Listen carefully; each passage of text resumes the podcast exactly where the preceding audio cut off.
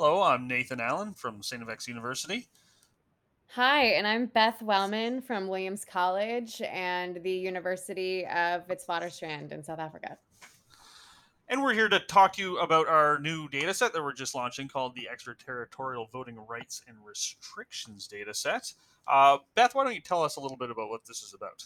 Sure. So you can you can call it EVRR, which is what we all do as well. Um, and it is the first global time series data set that covers um, uh, 20 variables on diaspora voting policies around the world.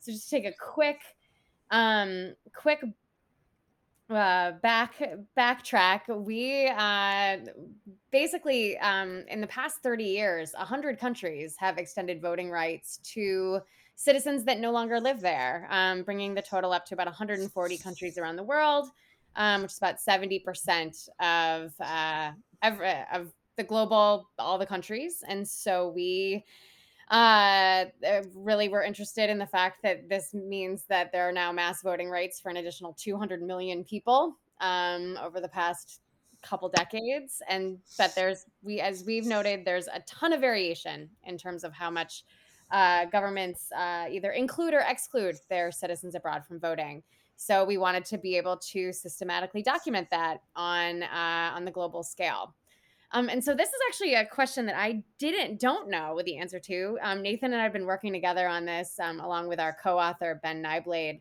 for about five years at this point, but um, wanted to see what your you know how you got into this research and what motivated you to to work on this for so long.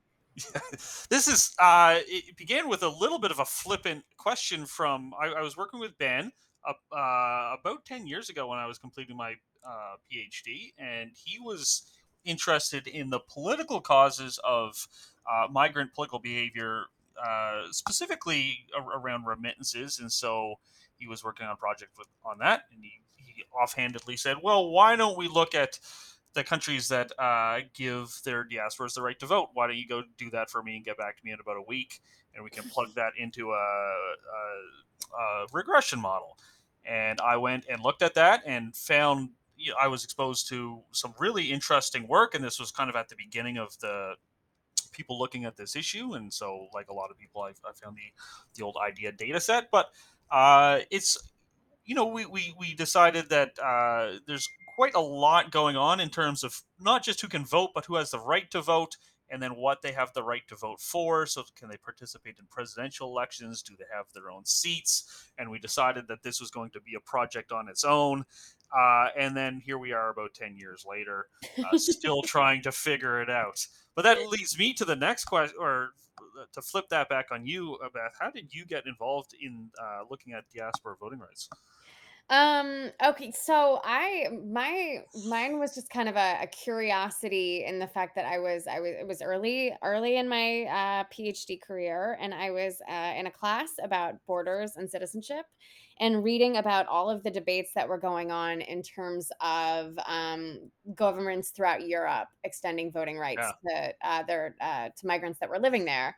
And so, you know, I just started, you know, and that for me sparked, well, okay, well, do they have voting rights where they're from?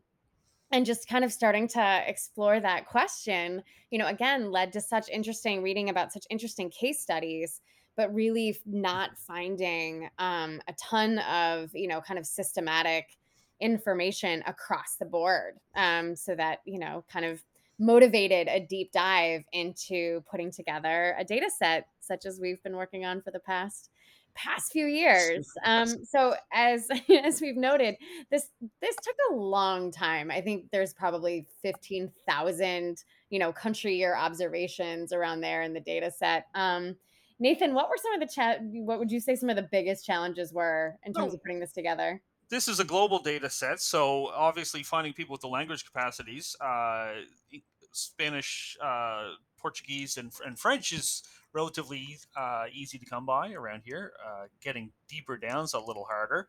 Uh, but also the fascinating countries that, that were the pioneers in, in this area uh, and finding information on them is, is somewhat scarce, but it's also really interesting. Indonesia was one of the first countries to uh, to, to pioneer this type of diaspora voting, uh, but the, the the the record's a little bit fragment uh, fragmented.